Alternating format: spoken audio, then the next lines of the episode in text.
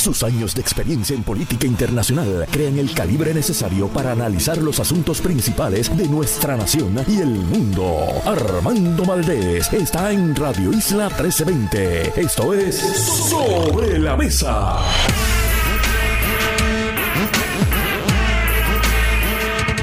Buenos días Puerto Rico, soy Armando Valdés, usted escucha Sobre la Mesa por Radio Isla 1320. Hoy en Sobre la Mesa Kenneth McClintock, estará con nosotros, ex secretario de Estado, ex gobernador interino, ex presidente del Senado. ¿Qué no ha hecho Kenneth en la política puertorriqueña? Además, Rosa Seguí, nuestra colaboradora de todos los viernes, abogada, defensora de los derechos civiles, próximamente candidata también de Victoria Ciudadana. Creo que todavía no ha anunciado formalmente el cargo. A ver si nos dice aquí hoy, nos da la primicia. Pero sí, va a ser candidata en la papeleta legislativa del movimiento Victoria Ciudadana. Hablamos con ella sobre diversos temas relacionados con la mujer en Puerto Rico. Han habido una serie de notas importantísimas durante toda esta semana relacionados a temas de violencia, pero también temas de equidad económica para la mujer, derechos en torno al tema de la lactancia y muchos otros que quiero discutir con ella. José Caraballo Cueto también estará con nosotros, economista. Él ha publicado junto a un grupo de otros académicos un estudio acerca de los posibles impactos y consecuencias económicas de una transición hacia cualquiera de las alternativas de estatus. Dice que no hay un atajo hacia la prosperidad relacionado con el estatus político de Puerto Rico. Además, en el último segmento estará con nosotros Laura Hernández Gutiérrez, directora de la División de Coordinación de Unidades Especializadas de Violencia Doméstica del Departamento de Justicia, precisamente para hablar sobre uno de esos temas que les comenté y que el Departamento de Justicia anunció esta semana un protocolo, un nuevo protocolo validado a nivel internacional para identificar banderas rojas en casos que todavía no han llegado al punto de ser naturalmente un feminicidio, pero tratar de evitar a través de la aplicación de ese protocolo que llegue hasta ese extremo. Todo eso y por supuesto como todos los días el mejor análisis de todos los temas para hoy, 8 de diciembre del 2023. Hoy cumple mi compadre, colaborador en este espacio también, José Nadal Power. Le envío un saludo. No digo la edad, creo que se molestaría conmigo. Son las 8 y 5 de la mañana. Los asuntos del país tienen prioridad. Por eso llegamos a poner las cartas sobre la mesa. Vamos a poner las cartas sobre la mesa de inmediato. Hay varios temas que quiero discutir en la mañana de hoy, algunos que simplemente quiero levantar la bandera para que ustedes se informen y busquen un poquito más de información acerca de ellos y otros en los que voy a profundizar. Comienzo con una noticia que se ha estado discutiendo muchísimo en la prensa americana durante toda esta semana y es que al presidente Donald Trump le han hecho una pregunta y se la hace incluso una figura de los medios más conservadores de Estados Unidos, de Fox News, Sean Hannity, una figura que ha apoyado abiertamente al presidente, expresidente Donald Trump. Y él le hace una pregunta y la contestación, y insistió, eh, en justicia tengo que reconocer que le hizo una de seguimiento e insistió en el planteamiento básico que él estaba tratando de plantearle al presidente. Y Donald Trump ha dicho algo que yo creo que debe erizarle los pelos a todos los que somos ciudadanos americanos y vivimos bajo la jurisdicción de la bandera americana y por supuesto al mundo, al mundo, por el rol protagónico que tiene Estados Unidos en el liderazgo global. Voy a citar aquí de un artículo hoy en el periódico El Nuevo Día, página 47, es una nota de la prensa asociada. El expresidente de Estados Unidos, Donald Trump, declinó descartar un posible abuso de poder si regresa a la Casa Blanca cuando el presentador de Fox News, Sean Hannity, le pidió que respondiera a las crecientes críticas de los demócratas a sus mensajes. El favorito de las primarias republicanas ha hablado sobre perseguir a sus rivales, a los que se refiere como alimañas y prometido tomar represalias si gana un segundo mandato por unos procesos judiciales en su contra que afirma tienen motivaciones políticas. Trump mantiene su dominio de las primarias republicanas y el presidente Joe Biden ha ido incrementando sus propias advertencias al afirmar que Trump está decidido a destruir la democracia estadounidense. La pregunta de Sean Hannity, ¿Propone usted o promete usted hoy a Estados Unidos que bajo ninguna circunstancia utilizaría nunca su poder como represalia contra nadie? Dice el expresidente Donald Trump, salvo por el primer día, respondió, quiero cerrar la frontera y quiero perforar, perforar, perforar, eso en referencia a sacar petróleo. Él quiere continuar con la política pública de generar más producción petrolera en Estados Unidos. Después Trump repitió su afirmación y aquí es donde se pone realmente preocupante la cosa. Dijo, adoro a este tipo, en referencia al presentador de Fox News, a Sean Hannity. Dice, usted no va a ser un dictador, ¿no? Yo le dije, no, no, no, salvo por el primer día. Cerraremos la frontera y perforaremos, perforaremos, perforaremos. O sea, la palabra dictador estuvo en boca del expresidente Donald Trump y él admite, plantea que él sería dictador el primer día únicamente. O sea, él quiere adelantar más exploración petrolera en Estados Unidos, a saber cuáles son los intereses que están detrás de eso. Presumo yo que las compañías petroleras. Y quiere, dice, también cerrar y supongo que militarizar la frontera entre Estados Unidos y México. Claro, no la frontera entre Estados Unidos y Canadá, porque al norte pues son blancos también y se entienden. Pero al sur son gente mestiza, son trigueñitos y por supuesto, pues esa frontera, Donald Trump dice que hay que cerrarla y que utilizaría, o sea, está admitiendo que el primer día utilizaría poderes dictatoriales para lograr ambas prioridades. Continuar y expandir la, la explotación y exploración petrolera y cerrar la frontera con Estados Unidos. ¿Saben cuál es el problema con esas promesas de los dictadores? De que solamente van a usar el poder por un día. El problema es que eso nunca sucede. El problema es que cuando uno asume poderes dictatoriales, cuando uno impone su voluntad por encima de los procesos y el Estado de Derecho, para mantener esa voluntad, uno tiene que suspender el Estado de Derecho. O sea, eso no funciona así como él está planteando. Ah, no, yo hoy algo, hago algo ilegal y mañana pues yo devuelvo los poderes y todo va a continuar según yo lo establecí, según yo impuse mi voluntad. No, si al siguiente día se acaba el estado de excepción, si al siguiente día regresa la democracia, regresa el estado de derecho, es de esperarse que cualquier acción ilegal que haya tomado durante ese día va a ser revertida por el Estado de Derecho, por la institucionalidad. Por tanto, si un día usted es dictador, usted tiene que ser dictador el segundo y el tercero y el cuarto y el quinto para asegurarse de que esas instituciones de la democracia y del Estado de Derecho no vayan a intervenir en las decisiones que usted impuso el primer día y por tanto tiene que seguir extendiendo esos poderes dictatoriales para imponer ese nuevo estado, esa nueva circunstancia, esa nueva situación. Y yo lo traigo, obviamente nosotros aquí en Puerto Rico no votamos por el presidente, pero tenemos más o menos 6 millones de compatriotas que viven allá en Estados Unidos. Y yo sé, yo sé que hay muchos compatriotas puertorriqueños que se han enamorado de Donald Trump. Muchos, no digo yo mayoría, pero vamos a decir una tercera parte, quizás 40%, según algunas encuestas.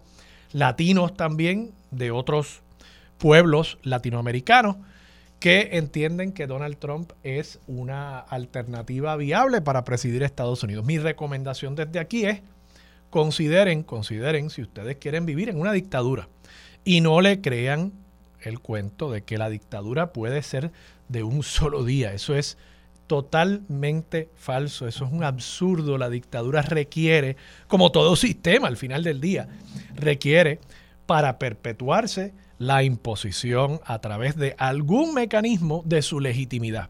Y claro, en un sistema donde hay un Estado de Derecho, donde hay una democracia, esa legitimidad es a través de los votos. En una circunstancia, en una situación, en un aparato público donde no es a partir del Estado de Derecho, entonces es por poderes dictatoriales que se sostiene y que sobrevive ese sistema. Así que mi recomendación, mucho cuidado, mucho cuidado con esos cantos de sirena de expresidente y posible futuro presidente Donald Trump. Quiero también eh, simplemente pedirles que lean una columna interesante del amigo Eduardo Batia. Está en la página 42 del periódico El Nuevo Día de hoy, una columna de opinión. Y trata sobre un tema que yo he discutido muchísimo en este mismo espacio. Tiene que ver con la separación de poderes específicamente en torno a la decisión del juez Anthony Cuevas sobre los salarios de los jueces. El juez Anthony Cuevas, como ustedes saben, determinó hace poco que ya en una resolución de presupuesto, la legislatura, al haber asignado fondos para cumplir con un hipotético aumento salarial para los jueces, ya había legislado, ya había aprobado la ley especial que establece la constitución, es requerida para concederle un aumento a los jueces en Puerto Rico. ¿Qué sucede? Que esa resolución presupuestaria y de estas cosas yo sé un poquito. Yo fui director de la Oficina de Gerencia y Presupuesto, aunque usted no lo crea. Las resoluciones presupuestarias lo que hacen es asignar partidas de dinero para X o Y función. Esa resolución presupuestaria yo la vi. Y sí, dice, cuando se cumplan con unas metas, va a haber X cantidad de dólares y centavos para el aumento salarial de los jueces. ¿Saben lo que no hace? Establecer de cuánto es el aumento. O sea, no dice juez municipal se ganará tanto, juez superior se ganará tanto, juez del apelativo tanto, jueces asociados del Tribunal Supremo tanto y jueza presidenta se ganará tanto. Eso no lo dice. Por tanto, esa no es la ley especial y nunca lo ha sido. Esto es una esto es una interpretación totalmente novedosa, francamente creo que ultravires. Creo que el Tribunal Supremo debería en su buen juicio y para asegurar la separación de poderes debería ir en contra de la determinación del juez Anthony Cuevas y demostrar que respetan el ordenamiento jurídico aun cuando pueda afectarle el bolsillo a ellos. No deberían permitir que esa decisión se sostenga. La resolución presupuestaria no dice de cuánto es el aumento, por tanto, no hay una ley especial aumentando, fijando los nuevos salarios de los jueces. Y pretender decir ahora que esa resolución que lo que hace es simplemente asignar una cantidad englobada, creo que es de 17 millones de dólares, y pretender que esa es la autorización para el aumento, yo creo que eso es realmente una... Eso es estirar el chicle, hasta el punto en que el chicle se rompe y yo creo que el Tribunal Supremo debe, debe proteger la institucionalidad. Hablando de democracia, el Tribunal Supremo debe proteger la institucionalidad aun cuando afecte el bolsillo de esos jueces y de todos los demás que están en la rama, en el poder judicial. Dos temas más. Pedro Pierluisi ha defendido sus gestiones con respecto a los veteranos.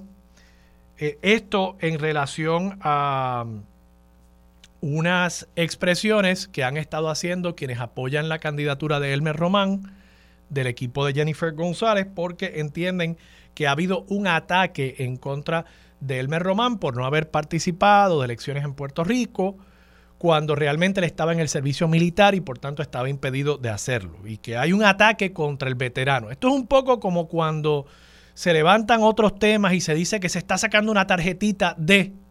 Pues aquí están sacando la tarjetita de veterano. Y están diciendo que esto es un ataque contra todos los veteranos. Yo aquí tengo que coincidir con el gobernador Pedro Pierluisi que el ataque no ha sido por él ser veterano. Incluso, incluso, Aquí hay unos cuestionamientos serios que él no ha estado dispuesto a enfrentar. Porque si la razón para no haber votado es que él estaba activamente en el cuerpo militar, eso no es una razón para no haber votado en Puerto Rico si él entendía que su hogar, que su domicilio era Puerto Rico. ¿Saben por qué? Porque de toda la vida, de toda la vida, el voto ausente, una de las categorías que se le ha permitido el voto ausente son los militares en servicio activo. Por tanto, si él quería votar y él entendía que su hogar era Puerto Rico, que su domicilio era Puerto Rico, él estaba en el pleno derecho de hacerlo. Y la razón para no haberlo hecho desde el 2000 todavía es desconocida y creo que se justifica el cuestionamiento y el planteamiento. Yo creo que se justifica. Porque lo que está diciendo el gobernador es, oiga, nosotros queremos una persona que efectivamente defienda la estadidad. Y claro, eso es un partido ideológico y tienen derecho a imponer eso como un criterio. Vamos, que yo pueda ver esto y decir, caramba, lo único que se debate en el PNP sobre la comisaría residente es quién es más estadista. Pues yo creo que eso al final del día, desde el punto de vista estratégico, favorece a Pablo José Hernández Rivera, que está enfocado en hablar de desarrollo económico y de otros temas.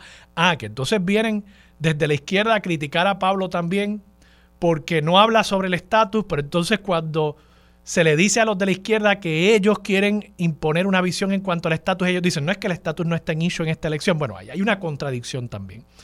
Pero yo creo que Pablo José Hernández Rivera gana en la medida en que en el PNP el debate sea no acerca de quién trae mejores propuestas para desde Washington representar a Puerto Rico, sino quién es el más estadista. Porque sabemos, y en eso tengo que coincidir con Juan Dalmau, sabemos que hemos tenido por los pasados 23 años solamente un comisionado residente que no fuera estadista. Es más, si me retrotraigo al 1993, pues ya vamos para 30 años. Para 30 años, que nada más hemos tenido cuatro años con un comisionado residente del Partido Popular, todos los demás han sido estadistas. Y la estadidad hoy no está más cerca que hace 30 años. Así que yo creo que en la medida en que el PNP se ofusque en debatir sobre cuántos ángeles caben sobre la cabeza de un alfiler, que es esencialmente a lo que se reduce este tema de quién es más estadista, pues yo creo que en ese sentido gana Pablo José Hernández con su planteamiento acerca de la necesidad de ir a Washington para adelantar el propósito del desarrollo económico para Puerto Rico. Cierro con este tema. Lo mencioné. Juan Dalmau. Juan Dalmau en el periódico Metro, ayer jueves, edición impresa, tuvo una noticia que publica Yola Virella, la editora en jefe de ese rotativo. Él ha dicho que va a presentar una propuesta para crear un, tribunal de verdad y justicia que enjuicie y procese a los responsables de la deuda. Y dijo además que el programa de gobierno que presentará el Partido Independentista Puertorriqueño al electorado está siendo revisado y actualizado por un comité de expertos, eruditos, aunque se basa en el programa del ciclo electoral pasado, donde la colectividad presentó prácticamente la misma papeleta que referendarán el domingo, claro. Y así es siempre en el PIB, ¿no? El, la papeleta es la misma, se cambian los nombres, es un jueguito de sillas musicales y el programa de gobierno es el mismo de hace 40 años. Vamos, eso lo van actualizando cada cuatro años. El mismo comité de expertos, de paso, Gorrin Peralta, lo anunciaron como el gran experto. Sí, sí, es que lleva haciéndolo 40 años, eso no había ni que decirlo. Pero nada, son otros 20 pesos. Dice él que viene con esta propuesta novedosa para enjuiciar a los responsables de la deuda. Mire, primero yo creo que eso es campo ocupado por la ley promesa desde el punto de vista legal. Pero desde el punto de vista político, yo no sé si eso le gana un solo voto a Juan Dalmau. O sea, todo el que piensa que hay que auditar la deuda, que hay que eh, ir tras los responsables de la deuda, todo el que piensa eso, yo creo que ya está convencido que va a votar por Juan Dalmau. Entonces yo no sé si esto realmente le allega votos en un país donde hay problemas con la seguridad, con la educación, con el sistema de salud, con la red eléctrica y el futuro de la red eléctrica en Puerto Rico. ¿Dónde están los planteamientos para esos problemas que sí afectan a diario al puertorriqueño de a pie? Eso no lo veo. No lo veo y creo que esta propuesta, de nuevo, para las bases de la izquierda, sí genera una satisfacción, genera un apego, pero no estoy del todo seguro que esa propuesta realmente le gane electores a la alianza Victoria Independentista. Vamos a la pausa, regresamos con Kenneth McClintock y mucho más de Sobre la Mesa por Radio Isla 1320. Quédate en sintonía, conéctate a radioisla.tv para acceder y participar en nuestra encuesta diaria. Sobre la Mesa por Radio Isla. Llegó el momento, uniéndose a la mesa para analizar de frente y con una perspectiva única, el ex secretario de Estado, Kenneth McClintock. Regresamos, soy Armando Valdés, usted escucha sobre la mesa por Radio Isla 13, 20 se sienta la mesa Kenneth McClintock. Kenneth, buenos días. Un placer estar aquí nuevamente. Kenneth, quiero Y hablar felicidades. sobre... Igualmente, felicidades. ¿Cómo están las navidades? Todo bien, gracias a Dios. Sí. Mucha, mucha invitación a fiestas navideñas. Oye, qué bueno, qué bueno. Lo que pasa es que yo no soy tan fiestero, o sea que yo no me paso metido en fiestas tampoco. Sí, yo, tú sabes que yo, yo he perdido el, el ánimo de, de- de fiestar. Eh, o sea, no, no, oye, me gustan las fiestas, no es que sea un tipo... Eh. Pero, pero si puedo estar en casa leyéndome un buen libro, Sí. estoy, estoy igual de contento. O con mis hijas, con mi esposa, estoy igual de contento. Así que tiene que ser una bien buena fiesta para, Sí. yo, para yo decir, está bien, me voy a vestir, me voy a montar en el carro. Eh, Kenneth, eh, quiero seguir con el tema de esta entrevista bien interesante que le hizo a Yola Virella a, a Juan Dalmao.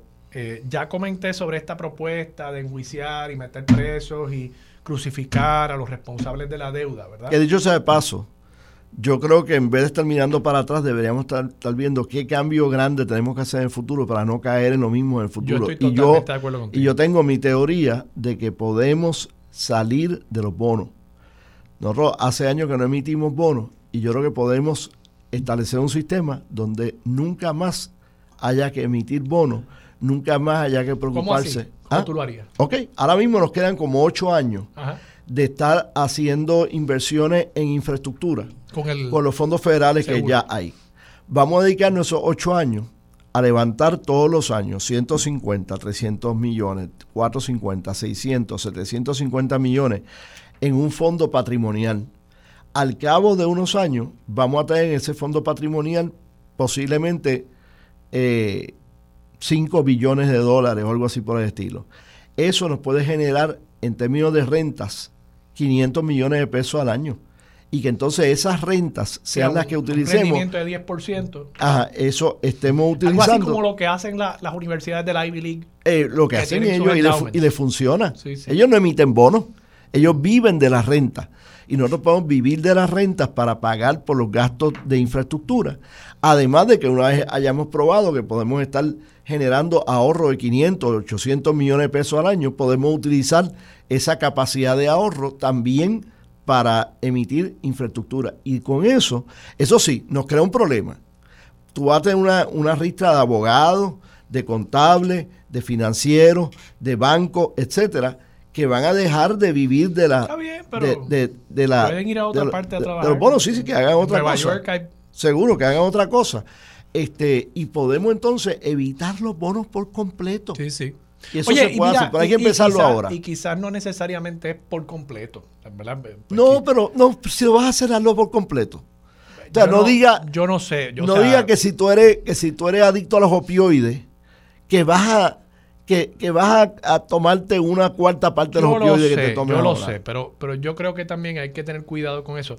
La deuda bien utilizada puede ser una herramienta para, para tú crecer y prosperar. eh, igual que yo sé que hay gente que dice, no, nunca cojas un préstamo. Bueno, si nunca cojas un préstamo, es posible que nunca puedas comprar una casa. ¿verdad? Entonces, hay que tener cuidado. Pero sí, yo creo que se podría minimizar. Yo tengo otro planteamiento sobre esto. Eh, y estoy de acuerdo contigo que hay que mirar hacia el futuro. Eh, y, y yo creo que hay, hay una. Oye, es que hay una lectura en todo esto como si eh, la única gente responsable de esto eran dos o tres banqueros, dos o tres abogados. Mira, pueden haber personas, sí, que cometieron delitos. Y pues fabuloso que se procesen esas personas. ¿verdad? Pero realmente todos somos responsables. Eso era deuda de Puerto Rico. Y, y la gente votó por Pedro Rosselló porque prometió el tren urbano. O sea, vamos, vamos a dejarnos de chiquitas aquí. Sí, sí, sí. O sea, nosotros tenemos que asumir unas responsabilidades colectivas. Además de que, de nuevo, yo creo que aquí, con la ley promesa, ya el gobierno federal ocupó el campo. Ya hay un tribunal. Lo preside la jueza Laura Taylor Swain. Y a pesar de lo que dicen algunos, a Puerto Rico pues no le ha ido tan mal en ese proceso de quiebra. La deuda de la Autoridad de Energía Eléctrica se va a reducir a 2.500 millones de pesos. O sea, ¿qué es, lo que, ¿qué es lo que queremos? ¿Pagar cero? O sea, yo digo, vamos, sí, estaría chévere pagar cero. Estaría chévere que mi banco me dijera mañana, ¿sabes qué? No tienes que pagar la hipoteca de tu casa. ¡Ave María! ¿A quién no le, a quién no le gusta un dulce, verdad? Eh. Pero, pero, pero vamos. O sea, vamos a, vamos a ser un poquito más razonables y adultos en nuestro análisis. Ahora, mirando hacia el futuro, yo pienso que una de las cosas que debería pasar es, como en la mayoría, no en la mayoría, pero en muchos estados y en muchos condados y en muchas ciudades, vamos a enmendar nuestra constitución para que un nuevo préstamo o un nuevo o contribución que se vaya a aumentar, un nuevo tributo o contribución que se aumente, tenga que ser refrendado por el pueblo en una votación. Porque yo creo que la Junta de Supervisión Fiscal viene a ponerle trabas a los políticos cuyos incentivos y desincentivos promueven el yo gastar más. Porque claro, yo cada cuatro años tengo que presentarme ante el electorado y el electorado, eh, yo le digo, pues te voy a regalar la nevera, te voy a regalar la estufa y me gano el voto. ¿verdad? Así piensa el político. No estoy diciendo que ese sea el cálculo, pero así piensa el político. Entonces, eso promueve el mismo sistema democrático, promueve que yo gaste más. Entonces, ¿cómo, ¿cómo yo limito eso? Bueno, pues la solución de promesa fue una junta. Yo digo, no, vamos a hacerlo a través del voto. La más democracia para imponerle límites a esos políticos. Sí, pero hay que ver si el electorado tiene ese sentido de disciplina que tiene la Junta. Este, pues si no lo tenemos, pues si no lo tenemos, Kenneth, ahí sí te digo. Sí, yo creo que tengo un problema serio. Pues si no lo tenemos, el problema, pues, el problema no es de los políticos, los políticos están respondiendo al pueblo. Pues el pueblo, está, el, el, político está respondiendo. Así son las democracias. En un momento, en Venezuela votaron por Hugo Chávez. Y siguieron votando por él. Sí. Y, la, y vota, y el voto tiene consecuencias. El voto tiene consecuencias. pues que el pueblo, pero que el, pueblo, pero que el pueblo decida. O sea, yo, yo creo en la democracia con todas las, consecuencias positivas o negativas que pueda tener. Mira, cuando yo he promovido en el pasado que la gente ahorre y compre una ira, que es algo que es beneficioso, que no debíamos tener ni que explicarlo, me miran con ojo de, de pescado matado escobazo. La gente no entiende o la gente no le interesa el gobierno proveerá en el futuro. Yo no tengo que ahorrar para el futuro porque el gobierno va, a proveer en el futuro. Ese desafortunadamente es la filosofía. Sí, siempre está el, safety net. Bueno, dicho todo eso, Juan Dalmao trae esta propuesta, yo planteo, más allá de los, las consideraciones legales y de política pública, ¿verdad? Que sobre ellas uno puede debatir. Yo, yo me pregunto ¿Qué elector nuevo le trae esta propuesta a Juan No, no le trae nada. Esto es meramente para consolidar fuerza. Es como el MIN. Eh, hay quienes decían, ¿qué importa que el movimiento independentista nacional, ostosiano, eh, vaya a endosar la, la alianza Victoria Independentista? O sea, uno dice que no. Pero mira, si eso atrae mil o dos mil votos más a la alianza, para la alianza eso es importante. Pero que de paso, no sé si viste, el Partido Independentista puertorriqueño ha dicho que no endosa al MIN. O sea, el MIN, por lo visto, es parte de la alianza, pero solo con Victoria Ciudadana. El Partido Independentista puertorriqueño dijo que ellos, donde va a correr Julio Muriente, que es uno de los copresidentes del MIN, ellos ya tienen un candidato. Ah, que ellos no endosan a Julio Muriente. Ok, bueno. Este, eso porque saben que es radioactivo. O sea, eh, es una organización. Yo no sé, yo no diría eso. Yo, le tengo mucho aprecio a, Julio. No, yo también, pero, pero, pero las ideas de él son lo más cercano a un marxismo-leninismo puro eh, que hay dentro de la gama de, grupos independentistas ahora mismo en Puerto Rico. Y entonces, pues, le tiene miedo a eso. Es posible. Bueno, vamos a la pausa, Kenneth. Cuando regresemos, quiero traerte otro elemento de, de esta entrevista, específicamente sobre un planteamiento que yo he hecho y la respuesta sigue siendo la misma. Parece que pues, tienen un talking point y que bien, así se hace política, ¿verdad? Con disciplina de mensaje. Pero creo que they're missing the point. O sea, yo no estoy diciendo que si ganase Juan Dalmao al próximo día tendríamos la República de Puerto Rico. Pero estaríamos mucho más cerca. Yo no sé si estaríamos más cerca o no. igual, igual, pues yo no sé, igual que hace. Eso es lo que ellos quieren. Igual que hace siete años eh, ganó Ricky Rosselló y hoy no estamos más cerca de la estadía. Pero, pero yo sí creo que es deshonesto plantear que no van a utilizar la cantidad de votos que saque Juan Dalmau, muchos o pocos, idealmente para ellos más de los que sacó la vez pasada. Para decir que Puerto Rico es independentista. Para decir que por lo menos hay un crecimiento del sector independentista en Puerto Rico. Eso, vamos, lo hicieron la vez pasada y yo estoy convencido que lo van a volver a hacer. Si sacan un voto más que la vez pasada, van a decir, creció, creció en punto .0008% la independencia. Si sacan 2, 3, 4, 5, 10% más, Bendito, pero para un también lo movimiento van a que ha decir. estado estancado en 3, 5% por décadas, pues eh, tienen que agarrarse hasta un clavo caliente. Te voy a traer el tema y te voy a traer la respuesta del independentismo cuando regresemos aquí en Sobre la Mesa por Radio Isla 1320. Quédate en sintonía. Conéctate a radioisla.tv para acceder y participar en nuestra encuesta diaria. Sobre la mesa por Radio Isla. Los asuntos de toda una nación están sobre la mesa. Seguimos con el análisis y discusión en Radio Isla 1320. Esto es Sobre la Mesa. Regresamos, soy Armando Valdés, usted le escucha sobre la mesa por Radio Isla 1320. Kenneth McClinton que está sentado a la mesa. Mira, Kenneth, te voy a poner aquí, esto es cortesía del periódico Metro. Eh, de nuevo, esto, estamos comentando la entrevista que le hiciera a Yola Virella a eh, Juan Dalmao. Voy a, voy a discutir también eh, esto que está pasando al interior del, del Partido Nuevo Progresista con, con la candidatura de Elmer Román, pero... Pero antes, vamos a analizar esto. De nuevo, esto es en respuesta al planteamiento de si el Partido Independentista puertorriqueño va a decir que ha habido un crecimiento, que ganó la independencia en la medida en que gane o que crezca el voto por Juan Dalmau. Aquí ha ganado el PNP en innumerables ocasiones y dónde está la estabilidad. Y ha ganado el Partido Popular en innumerables ocasiones y dónde está la diversa ¿verdad? definición de Lela. El hecho de que yo gane una elección al otro día no llega a la independencia, incluso aunque yo quiera. Así no son los procesos. Los procesos de autodeterminación de los pueblos se definen democráticamente. Lo que sí yo tengo es un compromiso para que el Congreso tenga que responder sobre viabilidad, responsabilidad de transición de cada una de las opciones y que el pueblo decida. Y yo puedo, yo puedo entender, Kenneth, lo que, lo que él plantea, tiene la razón. O sea, han habido un sinnúmero de gobernadores estadistas, no ha llegado la estadidad. Podría haber un gobernador independentista en la próxima elección. Yo no creo que sea inviable el que eh, la alianza logre colocar a Juan Dalmau en la fortaleza.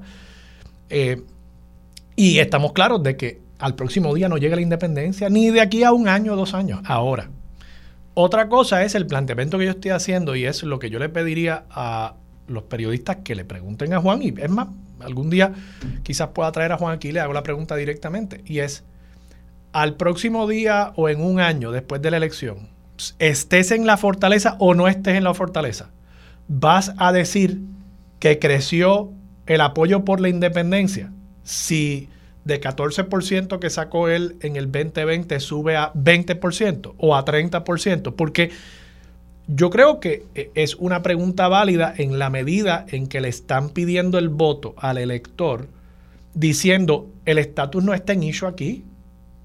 Pero entonces, si van a decir al día siguiente, como pasó la vez pasada, o sea, yo, yo traigo esto porque es que ya la vez pasada ocurrió. Rubén Berríos, el día de la elección, cuando ya era obvio que el PIB había crecido mucho. Dijo, se están abriendo las puertas a que Puerto Rico sea una patria libre y el resultado de hoy es indicio de eso, ¿verdad? Uh -huh. El 3 de noviembre era vota por Juan porque es íntegro, porque es limpio, porque tiene una propuesta para gobernar a Puerto Rico de manera distinta y la independencia no está en la papeleta.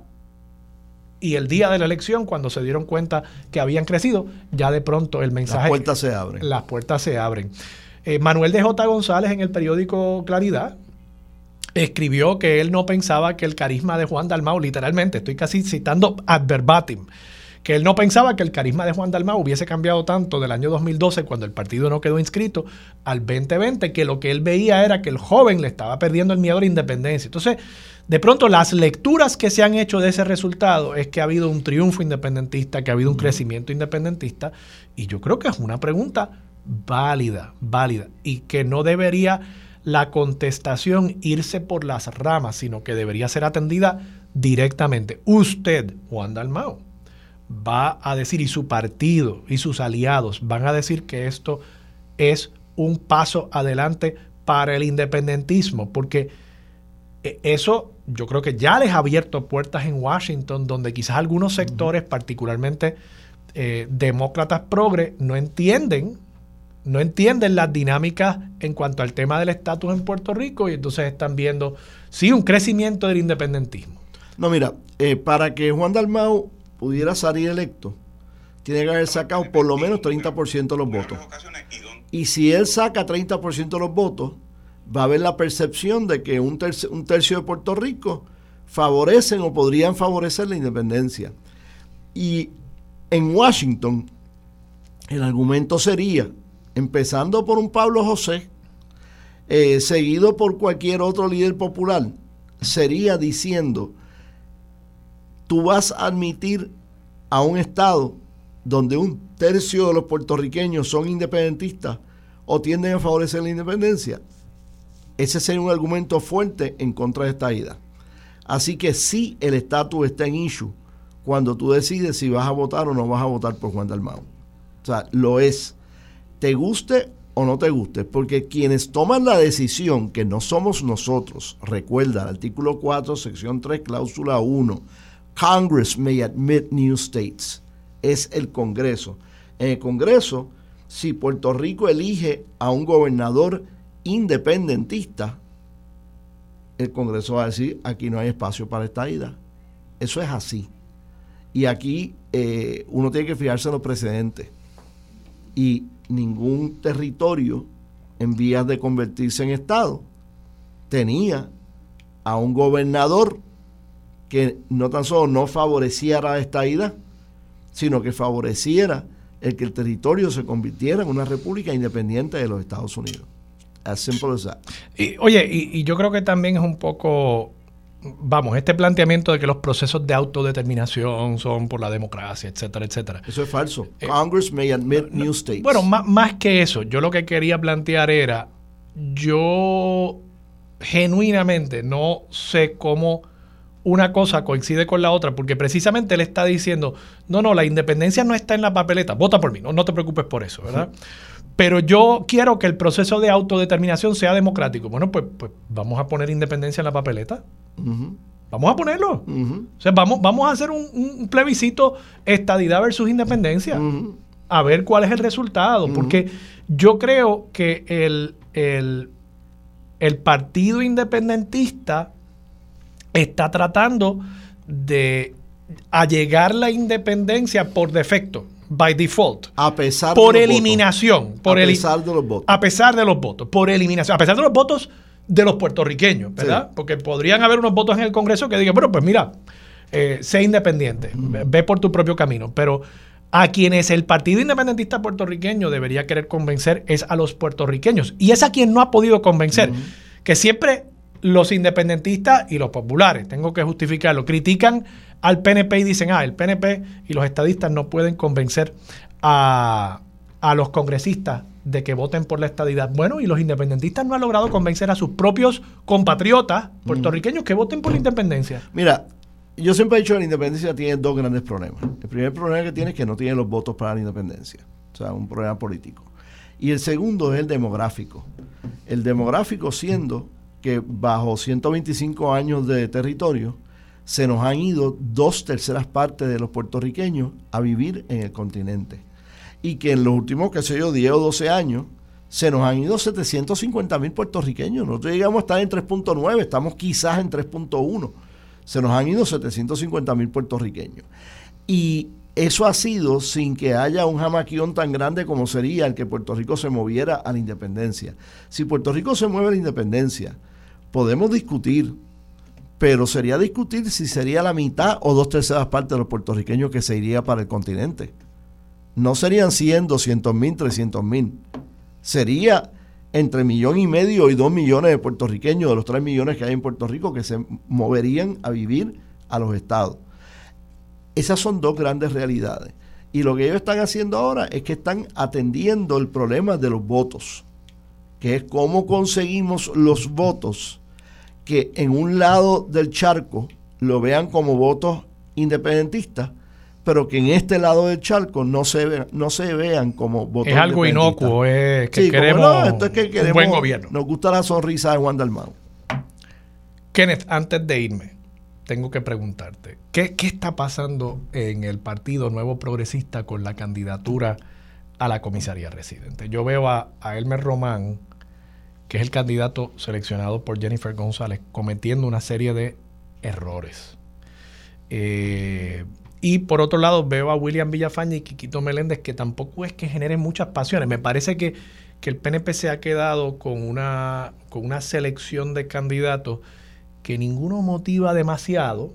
Puede pasar cualquier cosa, particularmente cuando son dos que apoyan a Pierluisi uno que es apoyado por Jennifer González. Puede pasar cualquier cosa, pero creo que al final del día, como que el PNP queda con queda un poco mal parado con, con, esa, con esa candidatura. ¿Cómo, tú lo ves? No, yo no lo veo como una cosa eh, como que están quedando mal parados. Yo creo que lo que está surgiendo es que mientras en el Partido Popular no hay, no hay alternativas, sino que ya pues está impuesto un solo candidato, en el Partido no, Progresista van a ver... ¿ah? No está impuesto. Nadie lo impuso. Yo creo que él dijo, él dijo aquí estoy yo y nadie lo retó. Sí, pero yo creo que yo creo que ha habido también eh, eh, fuerzas dentro del Partido Popular. Mira, no, no, no te pongas a retar a este candidato. Pero que, ¿quién tú has escuchado? Pues, Juan Carlos Alborz. Sí, por y, favor. Y el mismo Héctor Ferrer lo, lo mencionaron como Bueno, Héctor decidió, Héctor está aspirando a ser presidente de la Cámara. Seguro, y entonces está, y está, está también hay unas fuerzas ahí diciendo no se pongan a, tú, tú, lo ves de esa manera, yo lo veo, pero está bien. Sí. Pero entonces en el Partido Nuevo Progresista pues tienes tres buenos candidatos. Elmer Román, esa excusa que están diciendo de que él estaba activo en la milicia y por eso no votó en Puerto Rico, tú corriste una de las primeras campañas de voto ausente con el Puerto Rico Statehood Student Association. Y uno de los problemas que teníamos en 1980, cuando yo hice eso, era que la gente no estaba consciente de que podían votar ausente. No, no estaban conscientes de la mecánica, no estaban conscientes del proceso de solicitud, no estaban conscientes y en de 23 años él no, pudo concientizarse sobre y eso. Y no estaban conscientes de la legalidad de tu votar donde tú físicamente no estás viviendo. Eso es una realidad. O sea, esto es algo que requiere explicación. Y en 23 años él no pudo concientizarse sobre eso. La última vez, o, sea, él dijo que la última vez que votó en Puerto Rico fue en el año 2000. Sí, sí. Pues este, realmente yo no he estado envuelto en, el intríngulo y de todo eso, pero... ¿Tú tienes candidato ahí? ¿Ah? ¿Tú tienes candidato? ¿Te gusta uno de los tres más que el otro? Yo no me estoy metiendo en candidatura. No, ninguno. yo estoy dejando que, observar lo que está ocurriendo y lo que ¿Quién tú crees que está más fuerte hoy? Y lo que estoy viendo, tampoco. Lo, que estoy, lo que estoy viendo ahora mismo es que se está empezando a configurar una segunda eh, candidatura que va a estar sujeto a primaria, además de la gobernación, pues la comisaría residente, que nunca ha estado realmente muy expuesto a, a, primarias en el pasado. Kenneth McClintock, muchas gracias por estar disponible para Sobre la Mesa. ¿Cómo no? Un abrazo. Hasta de aquí a dos viernes, creo, ¿verdad? Más o menos. Y si no te veo antes, feliz Navidad. Igual a ti. Un abrazo. Vamos a la pausa. Regresamos con más de Sobre la Mesa por Radio Isla 1320. Quédate en sintonía. Conéctate a radioisla.tv para acceder y participar en nuestra encuesta diaria. Sobre la Mesa por Radio Isla. Su compromiso con la justicia social, los derechos humanos y la equidad la convierten en pieza clave para discutir los temas sobre la mesa. Ahora se une a la mesa la licenciada Rosa Seguí Cordero. Regresamos, soy Armando Valdés, usted escucha sobre la mesa por Radio Isla 1320, Rosa Seguí. Buenos días Armando, buenos días a todas las personas que nos sintonizan. cumpleaños, cumpliste ayer 7 de diciembre. Eso es así. Sagitariana. Soy Sagitario, sí. ¿Tú, tú, tú crees en eso el horóscopo? ¿Lo lees? me, entretiene, me entretiene. ¿Te divierte? Sí, sí, me entretiene. Hace mucho que no los, leo, pero, pero me yo, entretiene. Yo también, es que tú sabes que yo era muy fiel a, los horóscopos de Walter Mercado. Sí. Me, oh, me gustaba mucho y recuerdo que ahora, en esta época, a finales de año, eh, siempre hacía... Claro, el librito, ¿verdad? Bueno, y un programa especial usualmente en televisión también sobre las predicciones para el próximo año. Y la verdad que, vamos, uno crea o no crea, yo, pues, yo no lo creo. Veíamos, yo no creo lo veíamos. Eh, en nada de eso, pero, pero nada, e, es una parte de nuestra idiosincrasia y, la verdad que, Walter Mercado pues proyectaba siempre Paz y amor. Paz, y amor. Paz y amor y que, en paz descanse eh, ese uno de uno de los grandes puertorriqueños. No verifiqué mi horóscopo ayer, debía haberlo verificado, a ver qué me decía. Yo lo busco y te lo leo al aire. Dale, tremendo. Rosa, tenemos varios temas que discutir. Quiero comenzar precisamente con el tema con el que voy a cerrar el programa, que es este protocolo que se anuncia esta semana. Hubo mucha noticia. Vamos esencialmente a dedicarle este segmento a diversos temas relacionados con la mujer en Puerto Rico, porque hubo una cantidad de noticias impresionantes esta semana sobre diversos temas relacionados con la mujer. Y quiero comenzar con, el tema de este protocolo que establece el Departamento de Justicia. Tú estuviste en la Policía eh, de Puerto Rico como asesora legal allí hace más de 10 años ya, creo, ¿verdad? Mucho más. Mucho más de 10 años. Así que tú sabes bastante sobre este tema.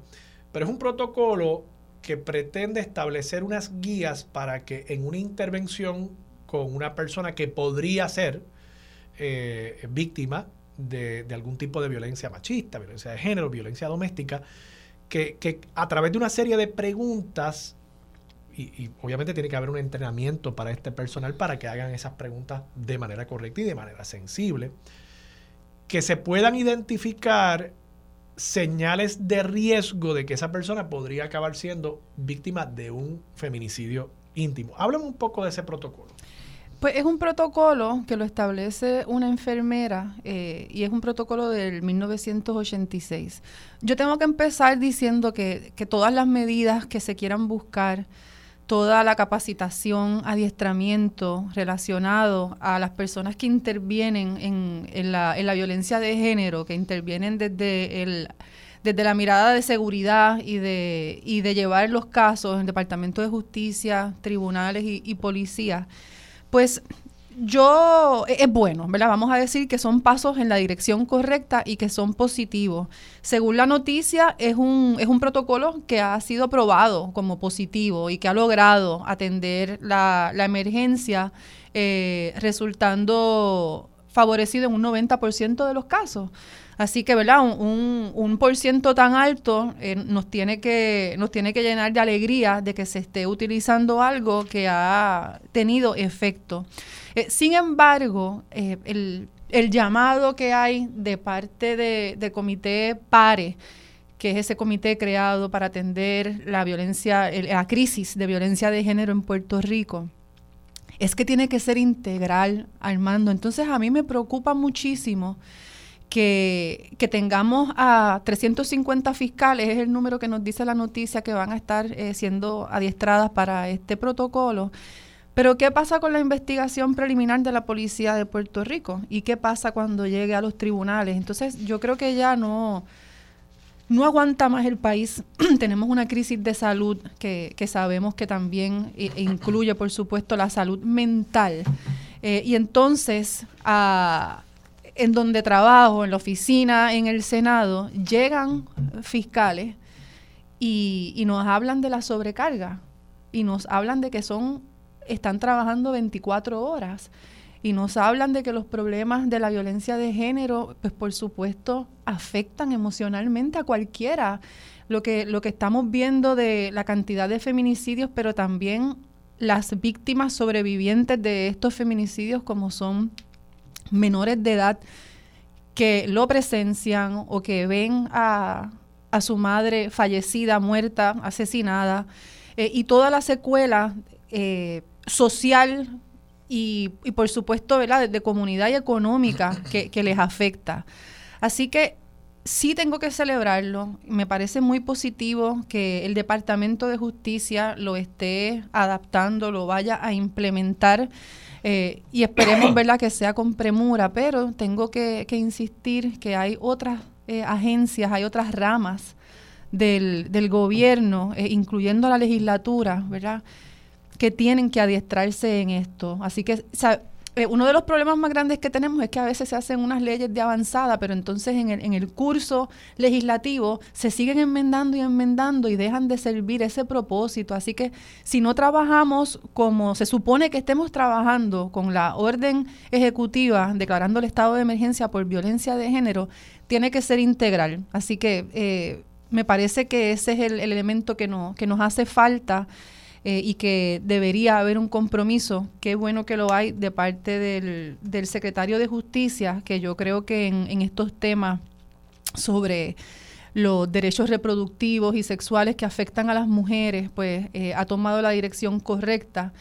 El Departamento de Salud, cuando ha acudido también a la legislatura, eh, ha tomado la, la, vía correcta de proteger los derechos y libertades existentes para las mujeres, ¿verdad? Así que deberíamos continuar trabajando de una manera integral, que es lo que, lo que quiere el comité PARE, que, que vemos también, ¿verdad?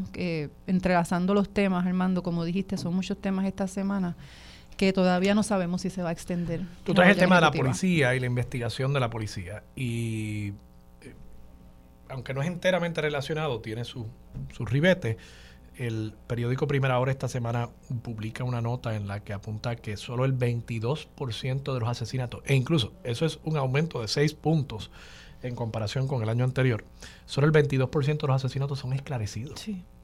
O sea, 78 de cada 100 asesinatos no son esclarecidos, potencialmente hay 78 de cada 100 asesinos, ¿verdad?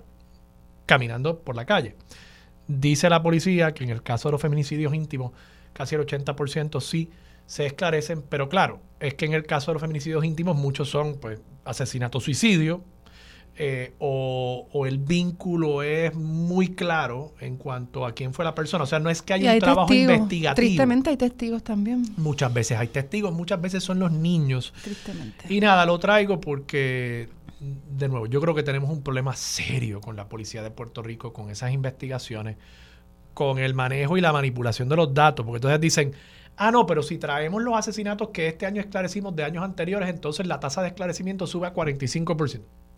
Pero, hello, o sea, tú estás añadiendo asesinatos de otros años, pero estás dejando el denominador, la base de esa fracción, la estás dejando igual. Pues claro que estás inflando artificialmente el número de asesinatos, tendrías que coger, o el número de esclarecimientos, tendrías que coger esos esclarecimientos y en todo caso sumarlos a la estadística del año en que sucedieron, no sumarlos a la estadística de este año. Eso es un absurdo.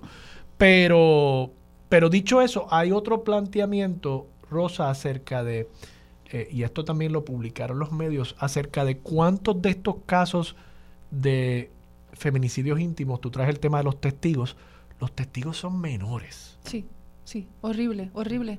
Son, eh, en muchos de los casos, la, la progenie, ¿verdad? Las hijas, los hijos de esta mujer que ha sido asesinada eh, por ser mujer.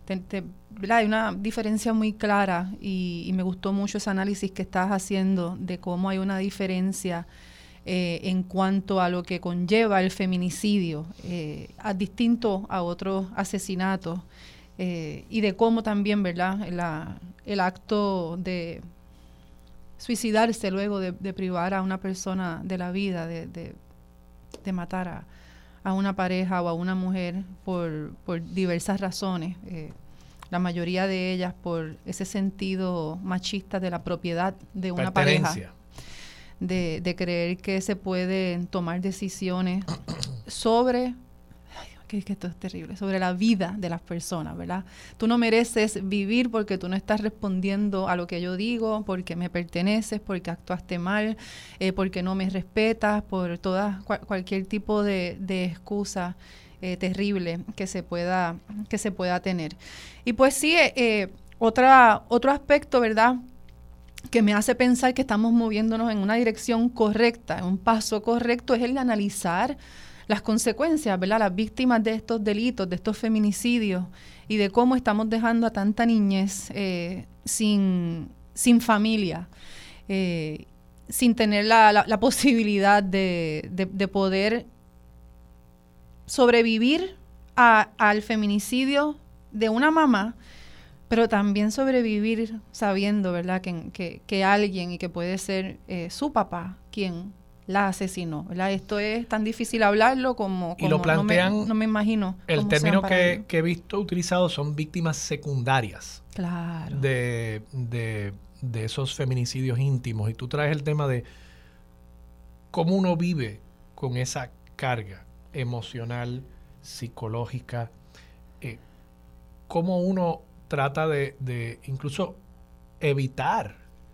eh, ser víctima o agresor, ¿verdad? Porque, porque cualquiera de esas dos caras de la moneda se podría entonces eh, replicar en la vida de, ese niño, de esa niña que vio eh, o, el feminicidio como tal, la muerte.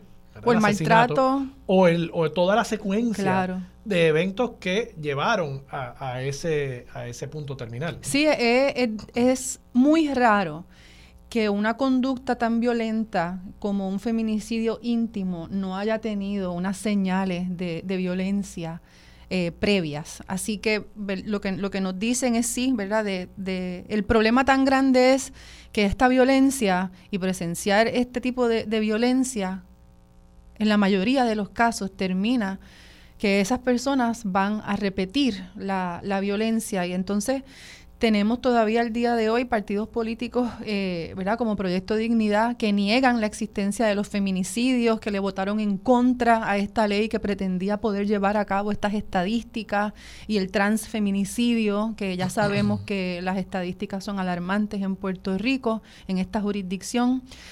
Así que eh, el, problema para mí, todo lo que vemos en, en, las noticias, en la prensa, de, de cómo se está recogiendo la crisis severa de violencia de género en Puerto Rico, pero si a quienes elegimos, eh, si las personas que están llamadas a tomar las decisiones sobre política pública y a legislar y a dirigir agencias, no creen que esto sea un problema, ni siquiera crean que existe, piensan que no existe el machismo, piensan que de verdad que, no hay discrimen contra las mujeres por ser mujeres, pues ¿hacia dónde vamos, Armando? ¿Cómo vamos a resolverlo si no quieren identificarlo y piensan, ah, y otra cosa importante en todas estas noticias es que dicen que se resuelve con educación con educación con perspectiva de género, que no es una ideología de género, que es lo más que podemos hacer, lo más urgente y lo más apremiante es que estemos educando en contra de la violencia de género. Rosa, y tú planteas que, efectivamente hay personas que, no aceptan eh, y un partido que abiertamente no acepta la existencia de un discrimen contra la mujer y me ha resultado interesante, de nuevo, entre toda esta avalancha de noticias que vi esta semana sobre el tema, eh, eh, el periódico Primera Hora publicó una nota, esta nota la firma Frances Rosario, sobre el discrimen laboral contra la mujer, esto recogiendo información de un estudio eh, que se hizo, titulado el estudio Las necesidades de la mujer trabajadora. y, y varias cosas que se desprenden de este estudio y, que demuestran estadísticamente el discrimen. Por supuesto, Armando. Innegable. Las mujeres están mejor preparadas en la fuerza laboral, pero peor pagadas. O sea, tienen más educación que sus contrapartes varones, pero en un mismo puesto, con una misma responsabilidad, con unas mismas tareas, el varón gana más sin que uno pueda identificar razón para ello. Por tanto, hay un discrimen. Además, otro dato interesantísimo, los puestos de supervisores, solo el 22% son ocupados por mujeres en un país donde el 52-53% de la población son mujeres. Entonces, ¿cómo, ¿cómo uno puede entender eso que no sea el que institucionalmente, culturalmente, hay un discrimen, está ahí en blanco y negro, en datos. ¿Cómo entonces se sigue insistiendo en que no lo hay, en que no se requiere una atención específica a estos problemas? Realmente me resulta incomprensible. Eh, las personas con capacidad para gestar, en su mayoría, somos mujeres y se están cerrando continuamente salas de parto y no tenemos cuidado eh, obstétrico eh, y no hay suficientes doctores, ¿verdad? Entonces se quiere responsabilizar a, a las mujeres por la baja natalidad. Hay, Armando, como bien menciona, es institucional y es cultural y es social. Y de la única forma que vamos a poder revertir que se responsabilice a las mujeres por ganar menos y decir que no es discrimen, eh, tiene que ser educando. Y, y me parece que la avalancha, como mencionas, de noticias con, con estadísticas, con datos, con hechos, nos demuestra que en efecto estamos viviendo un estado de emergencia por violencia de género, una crisis grave que nos afecta en todos los sentidos y que es sumamente difícil para las mujeres, aún estando más educadas que los hombres, conseguir los mismos salarios y conseguir los puestos.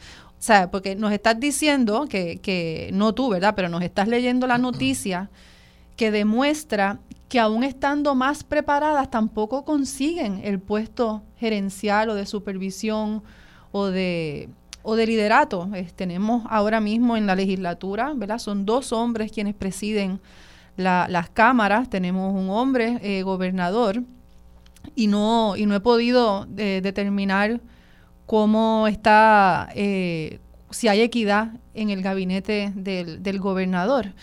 Eh, pero el, tema central de cómo hay discrimen en todos los aspectos, ¿verdad? Y, se, y me parece importante resaltar que la razón de estos estudios eh, es, muy importante porque la mayoría de las personas que trabajamos no tenemos suficientes días eh, libres ni pagos para poder acudir al Departamento del Trabajo a radicar querellas por ese discrimen salarial porque sí existen leyes en contra del discrimen eh, en el empleo, eh, igual paga por igual trabajo, eh, todo eso existe. El problema es que no podemos ir a erradicar las querellas y qué bueno que existen estos estudios estadísticos importantes que nos demuestran, como tú dices, con los hechos y con la evidencia, la realidad de las mujeres.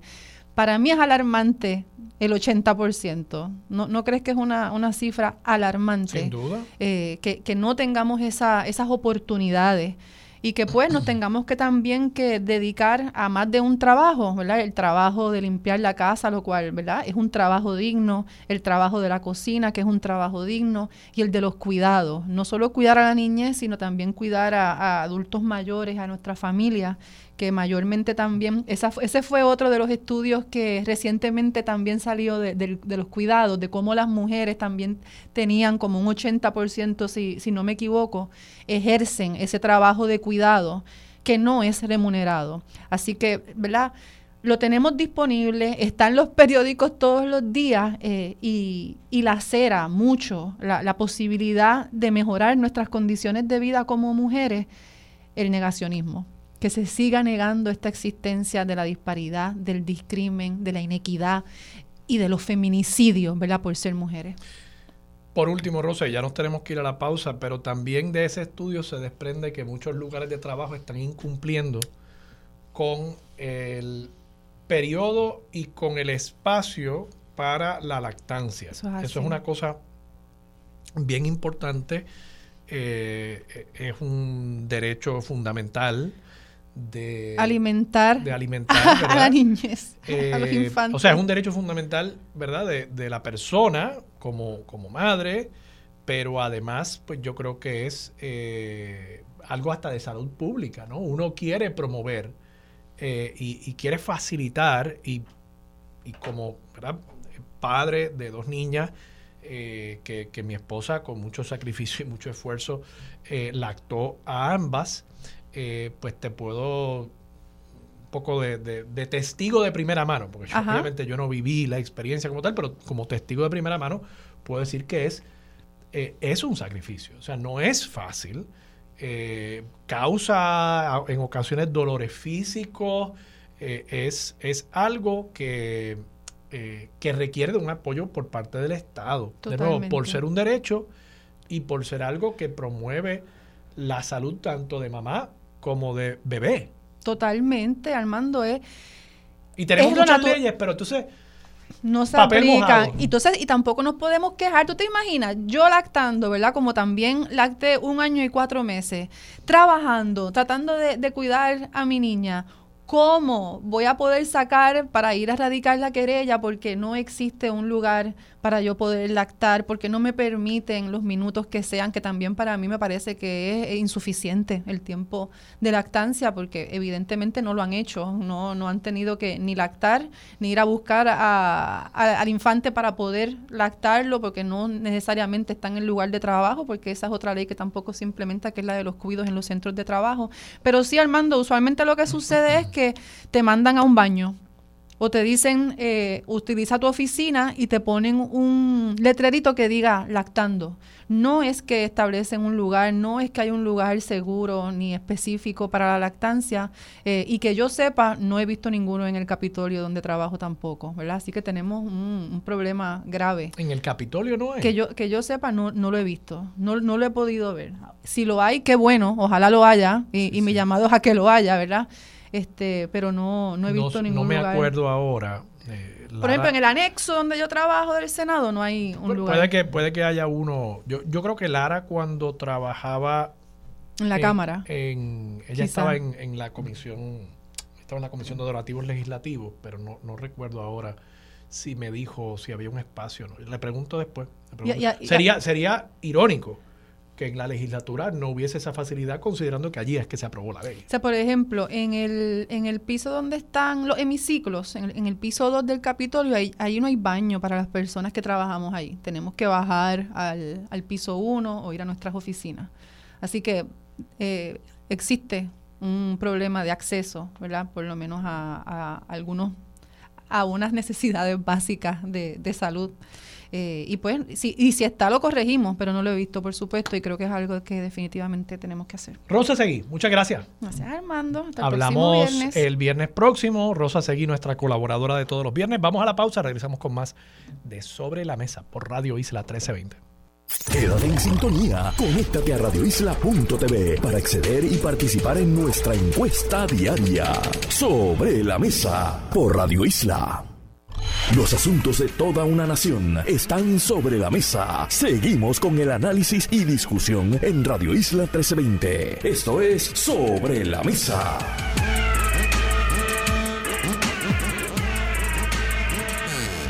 Regresamos, soy Armando Valdés, usted escucha sobre la mesa por Radio Isla 1320. A esta hora está con nosotros el economista y amigo José Caraballo Cueto del recinto de Río Piedras.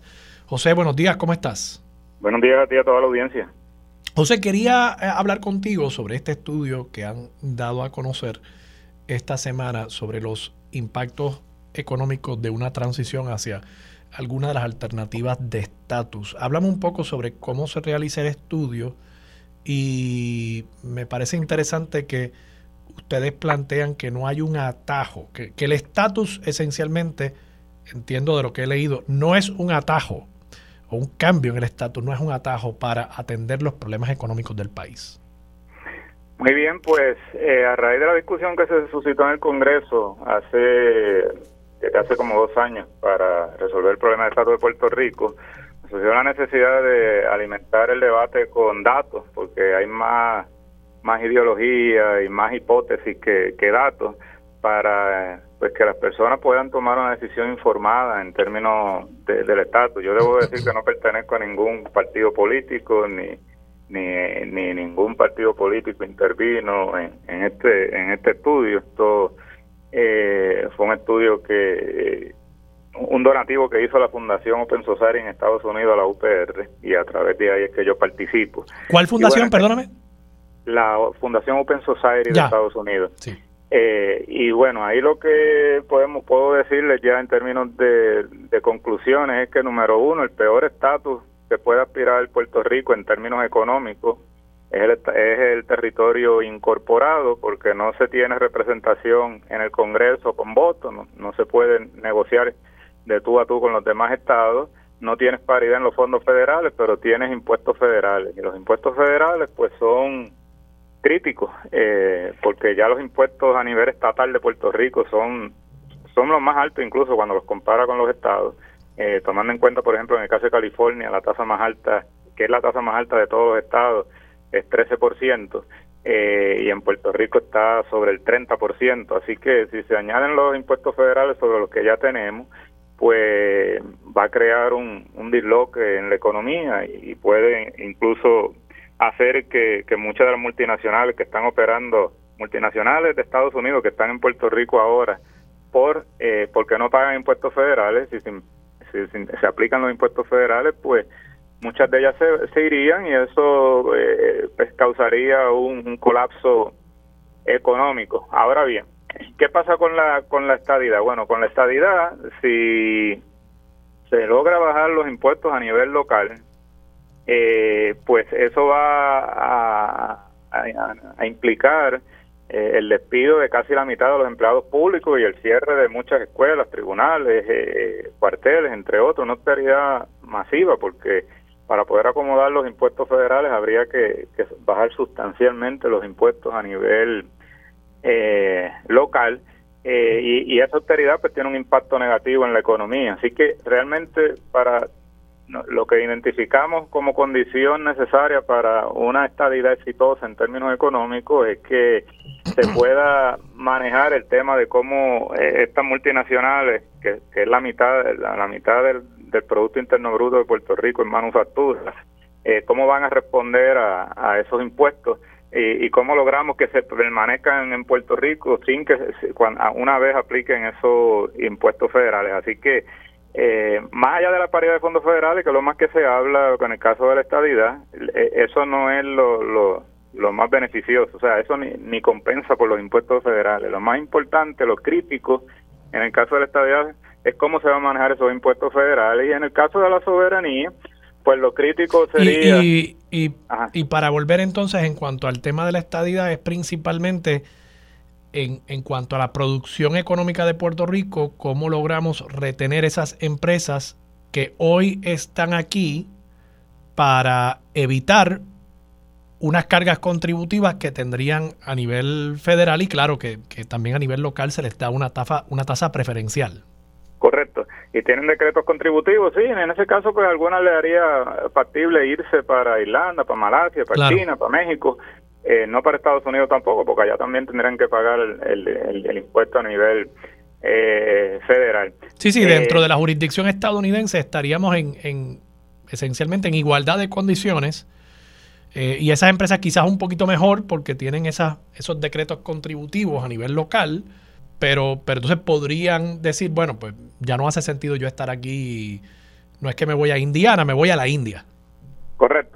El otro, la otra conclusión que tenemos del estudio es que pues desde el 2006 eh, ha, habido una incapacidad de reactivar eh, la economía bajo el ELA.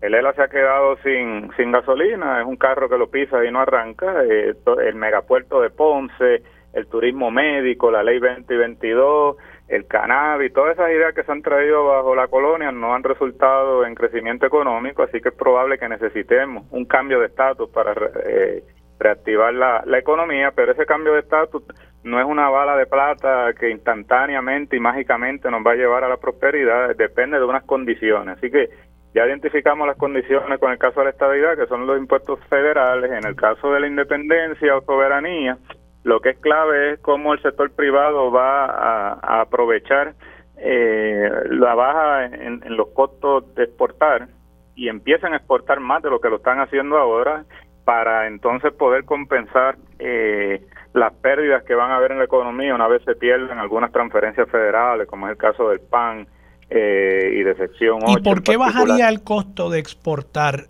eh, desde Puerto Rico? Porque no tendríamos la aplicación de la ley Jones, que no solamente aumenta el costo de la importación, sino que nos aísla de, de la globalización. Por ahora mismo un barco sale de Brasil, por decirte algo, cae en el puerto de Ponce, no puede tomar carga en Ponce para continuar a Estados Unidos. Ese barco o, va para otro país en la región o lo sigue para Estados Unidos sin carga de Puerto Rico.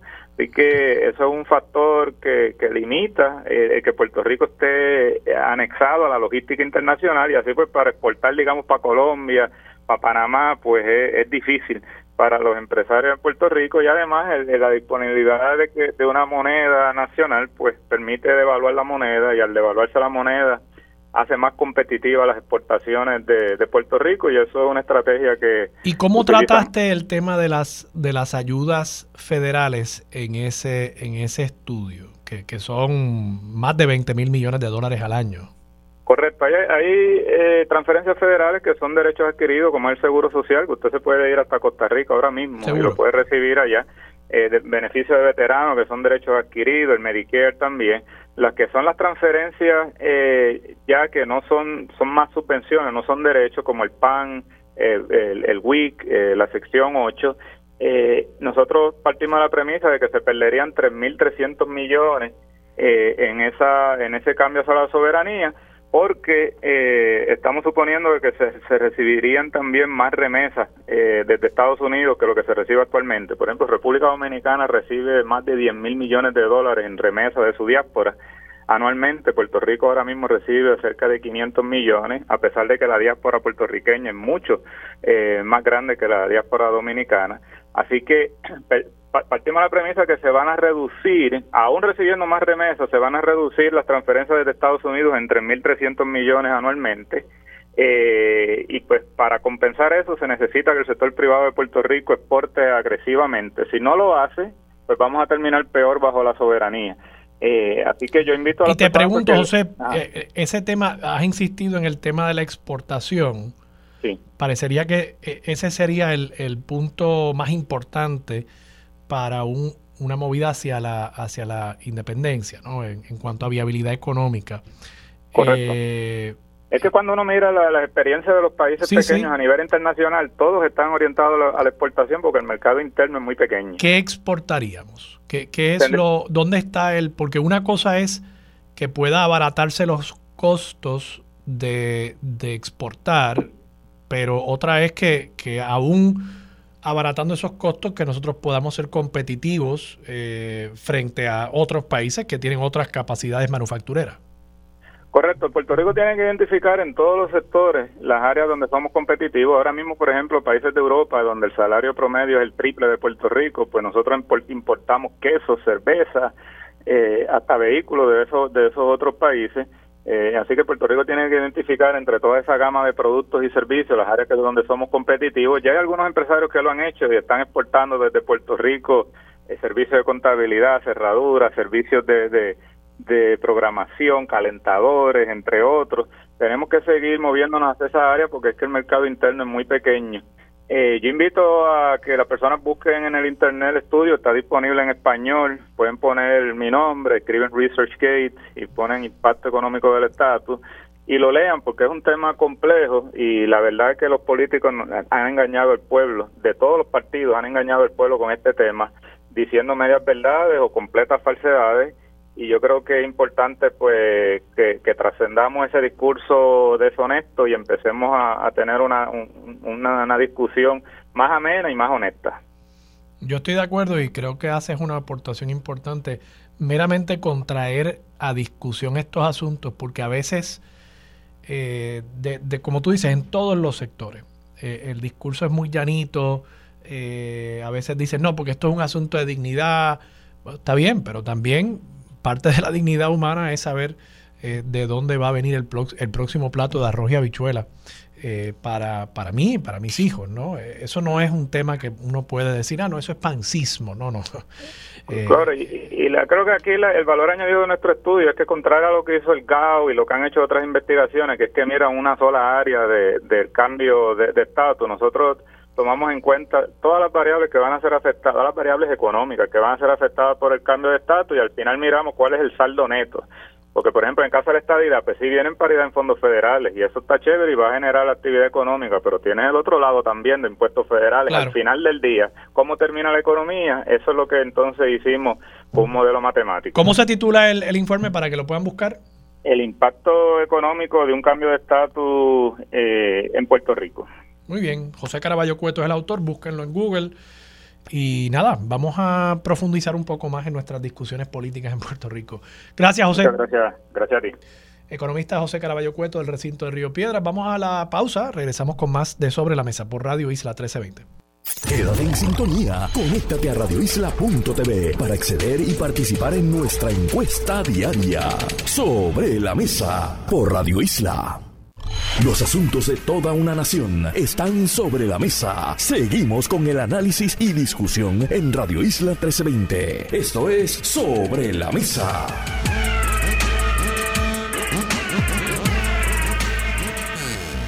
Regresamos, soy Armando Valdés, usted escucha sobre la mesa por Radio Isla 1320, el Departamento del Trabajo ha publicado a nivel federal los números de crecimiento en el mercado laboral para el mes de noviembre a nivel de todo Estados Unidos, 199 mil empleos creados, sigue siendo un número relativamente robusto y ha reducido a 3.7% la tasa de desempleo de nuevo para el mes de noviembre.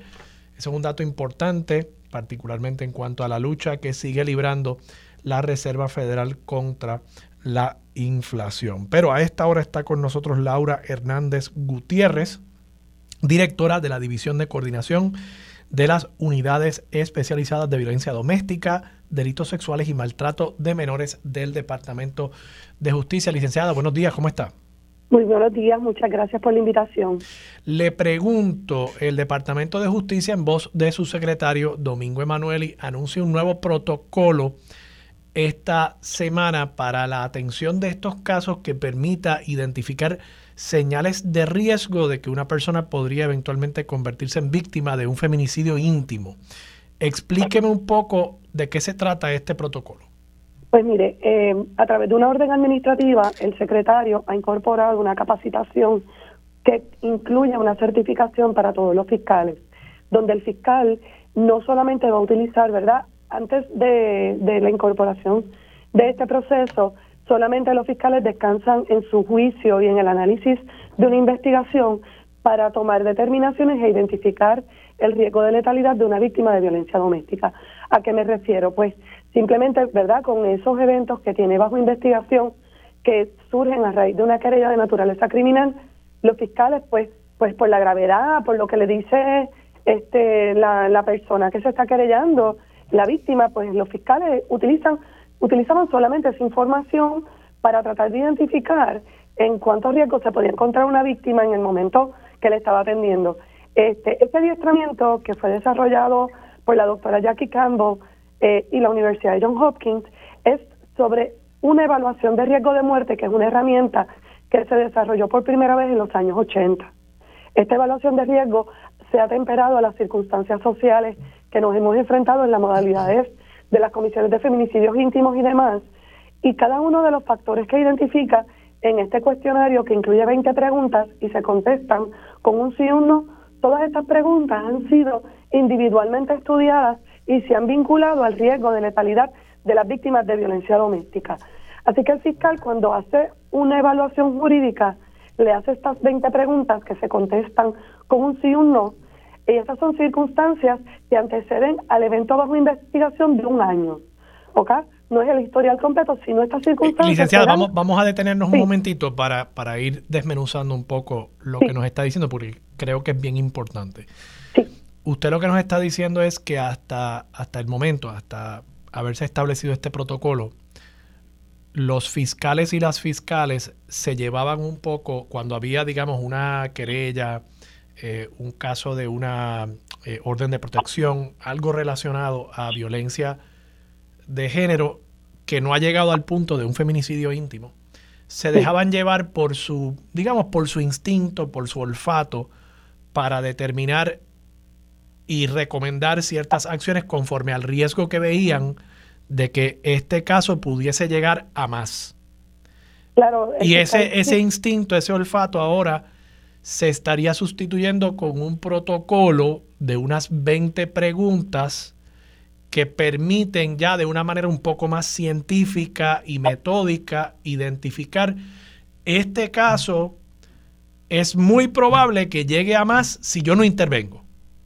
Lo, que viene es a complementar, ¿verdad? Porque no sustituye, ayuda al fiscal en la identificación de estos factores de riesgo, porque hay ocasiones que las querellas pueden resultar a simple vista eventos bajo investigación que de ordinario uno no ve como tan grave, ¿verdad? Puede ser a lo mejor una agresión que fue un empujón, eh, algo que a, que, a, que a todas luces los hechos bajo investigación no parecen ser tan graves, pero cuando uno comienza a indagar sobre estas preguntas... Hay un historial.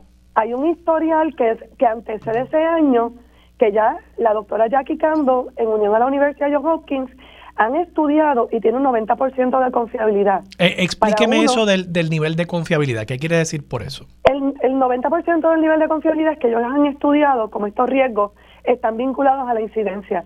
Y ellos han analizado uno a uno cada uno. Y tenemos los estudios porque los, obviamente antes de incorporar esta herramienta nosotros evaluamos su efectividad y cuánto nos podía ayudar a nosotros. O sea, ahora mismo nosotros, Puerto Rico es la primera jurisdicción a nivel de Estados Unidos que ha incorporado a todo un territorio este tipo de evaluación de riesgo. Eh, y lo que nosotros procuramos es que le brinde una herramienta al fiscal que no deje de ofrecer servicios, pero indudablemente le va a poner al fiscal, cuando tenga esos resultados, va a ingresarlos a un va, va a analizarlos y el resultado le va a ubicar el grado de peligrosidad de esta víctima.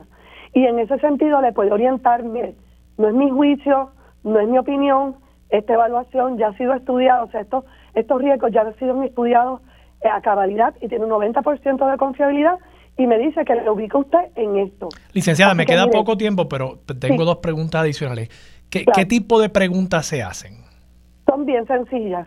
Eh, si la persona tiene una... O sea, y, eh, son unas preguntas bien sencillas que se contestan con un sí o un no. Y se puede sorprender cómo hay algunos factores que uno hubiese pensado que estaban relacionados y vinculados a un un ejemplo. y no están ahí. Eh, por ejemplo, eh, una de las preguntas es si ella tiene hijos de otra persona que no sea el agresor. ¿Ves? Si, si, o sea, son unas preguntas bien puntuales. Si ha convivido o no con esta persona, son unos asuntos muy interesante. O sea, que no es, no es todo eh, si la empujó, si, si la ha amenazado, si ha usado palabras eh, de, cierta índole, eh, es circunstancia, es situacional, básicamente. Situacional, de hecho, incluye también un calendario para facilitar ubicar a la víctima en ciertas circunstancias también y ayudarle al recuerdo de eventos. Licenciada, la, última pregunta que tengo. Hemos visto casos donde fiscal eh, sobreviviente van al tribunal y en el tribunal no necesariamente entienden la urgencia de, una situación de peligro para una posible víctima de un feminicidio íntimo. Eh, ¿Cómo ustedes van a integrar esta información una vez la produzca este sistema, este protocolo, el fiscal o la fiscal la tenga? ¿Cómo se integra entonces con los tribunales para que el tribunal también entienda, los jueces y las juezas entiendan que esto viene con una recomendación validada por todos estos estudios a nivel de Estados Unidos. En estos momentos nosotros vamos a usar esos resultados para fines nuestros, pero conocemos ya que el Poder Judicial eh, nos ha notificado del interés de ellos de poder incorporar esta evaluación también a sus procesos. Y ellos lo están evaluando y para nosotros nos llena de mucha satisfacción que ellos se estén moviendo a ese, ¿verdad? En esa dirección porque indudablemente somos un equipo y hay muchas víctimas que no pasan por el procesamiento criminal, sino que van y solicitan una orden de protección. Y hay jurisdicciones donde hay tribunales que la han incorporado en ese proceso. Así que yo le puedo asegurar que el señor secretario y el gobernador, ¿verdad?, han apoyado esta iniciativa, que es la primera a nivel de todos los Estados Unidos con el fin de poderle dar una herramienta de autoprotección a la víctima y también de darle una herramienta al fiscal eh, durante el proceso de la toma Excelente. bueno, licenciada, muy agradecido por su tiempo. Siempre a sus órdenes, que tenga buen fin de semana. Laura Hernández Gutiérrez, directora de la División de Coordinación de Unidades Especializadas de Violencia Doméstica del Departamento de Justicia. Vamos a la pausa, buen fin de semana, pero ustedes siguen aquí con nosotros. Mili Méndez ya está en el estudio, dígame la verdad, es lo próximo en Radio Isla 1320.